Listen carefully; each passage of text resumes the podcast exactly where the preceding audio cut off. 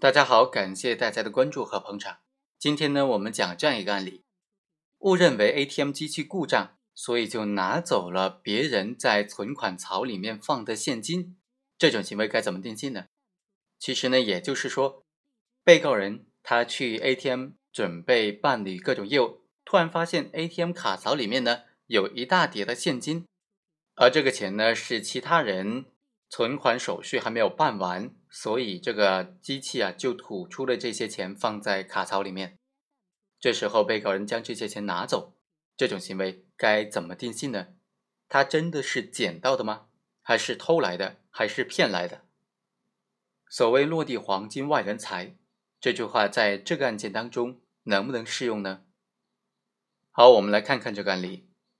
二零一三年四月十二日。刘某呢，到 ATM 机上办理现金存款业务，在存款一万五千一百元之后，没有来得及完成全部的存款程序，就离开了 ATM 机。此时呢，于某刚好来到这个 ATM 办理相关的业务，就发现卡槽之内自动打开，吐出了刘某还没有存款成功的现金一万五千一百元。于某呢，他就顺手牵羊将这笔现金给拿走了。案发之后，对于于某的行为该怎么定性呢？一种意见认为是构成盗窃罪，因为当时刘某已经离开了 ATM 机，那么存款槽内的钱应当处于银行的保管占有之中。于某某明知道这笔款归银行所有，而秘密的将这笔钱给拿走，那么就构成盗窃罪。第二种意见就认为，于某的行为显然不构成犯罪。于某误将被害人留在 ATM 机上的钱认为是 ATM 故障导致银行吐出了很多的钱，主观上他并没有盗窃的故意，仅仅具有侵占银行已经脱离占有的财物的故意，属于抽象的认识错误，可能构成侵占罪。但是鉴于经过公安机关通知之后，他马上就归还了这笔钱，没有侵占罪当中拒不交出的行为，所以呢不构成侵占罪。综合来看呢，我坚决的认为第二种意见是比较可取的。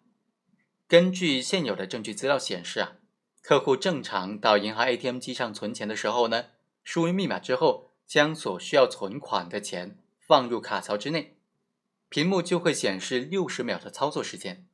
如果按确认之后，机器就会进行点钞，但是不能识别的就会自动的退出来。这时候显示器上会有三十秒的操作时间。如果这三十秒之内客户不操作的话，机器就会把所有的钱都给退出来，放在卡槽之中。显示器也会显示六十秒的时间。如果这个六十秒之内你不做任何的操作，机器就会自动的收回卡槽内的所有的存款，系统就此终止了这次交易，银行代为保管了这笔钱。之后呢，银行 ATM 机会给客户一张凭条。客户可以用这张凭条到银行办理相关的领款业务。当时啊，刘某到 ATM 机上存款，将一万五千三百元放入了卡槽之内，机器进行点钞。后来退出了两百块钱不能够识别的钞票。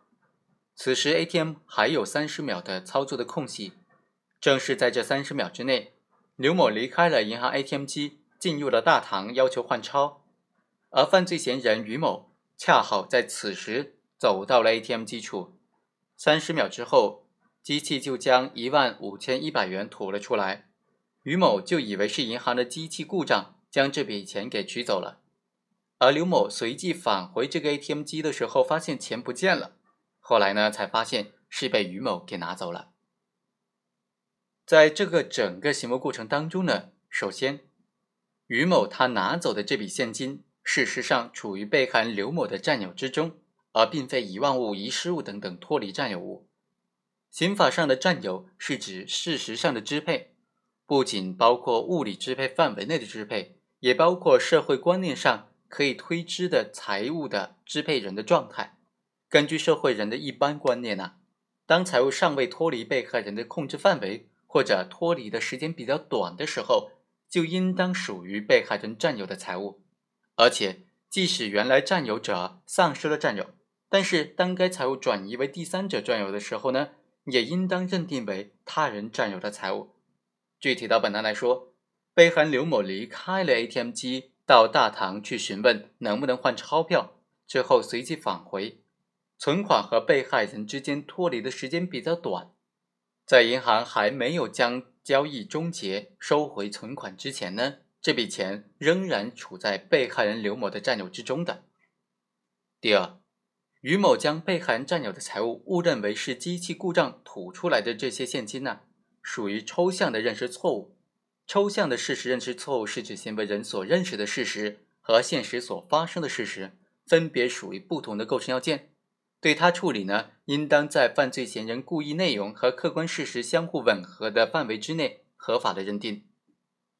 在本案当中，这笔现金事实上由被害人所占有，但犯罪嫌疑人于某误以为是银行 ATM 机故障而吐出来的钱，这就存在了认识错误的问题。虽然他在客观上是秘密窃取了他人占有财物的行为。但他主观上仅仅具有侵占因为故障而脱离占有的银行财物的这种故意，根据主客观相一致的原则，也只能够认定他具有侵占的行为。第三，于某经过公安机关联系之后，随即退出了这笔钱款，那么他就不符合侵占罪当中拒不交出的行为特征了，所以也不可能成立侵占罪。侵占罪要求行为人将财产非法占为己有、拒不归还或者拒不交出的行为。关于非法占为己有和拒不归还或者拒不交出的关系啊，目前还有很多的争论。理论上通说认为，非法占为己有之后，经过他人要求而退还而交出，那么就不成立犯罪。但是也有观点认为呢，非法占为己有和拒不归还、拒不交出表达的是一个含义。只不过是对非法占为己有的强调，我们认为呢，这种观点是比较合适的。成立侵占罪，不仅要有非法侵占的行为，而且还应当有在此基础之上的拒不交出、拒不退还的行为。此外啊，侵占罪的对象是他人委托占有的财物以及遗忘物、遗失物等等脱离占有物。无论是侵占委托物，还是侵占脱离占有物。被害人都已经丧失了对上述财物的占有。如果行为人经过积极的催要之后，可以将上述的财物物归原主，那么对法益的侵害性很小，不具备可罚性。在本案当中，犯罪嫌疑人于某在接到公安机关通知之后，就到银行退还了这笔钱款，他没有拒不交出的行为，所以也不成立侵占罪。好，以上就是本期的全部内容，我们下期再会。